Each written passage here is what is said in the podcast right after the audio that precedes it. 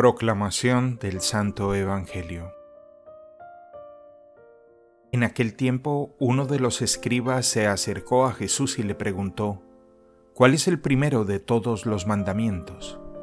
Jesús le respondió, El primero es, escucha Israel, el Señor nuestro Dios es el único Señor. Amarás al Señor tu Dios con todo tu corazón, con toda tu alma, con toda tu mente y con todas tus fuerzas. El segundo es este, amarás a tu prójimo como a ti mismo. No hay ningún mandamiento mayor que estos.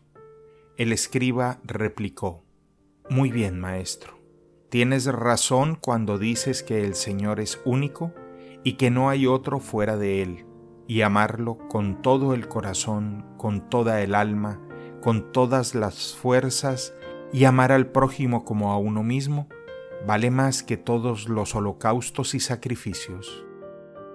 Jesús, viendo que había hablado muy sensatamente, le dijo, No estás lejos del reino de Dios. Y ya nadie se atrevió a hacerle más preguntas. Palabra del Señor.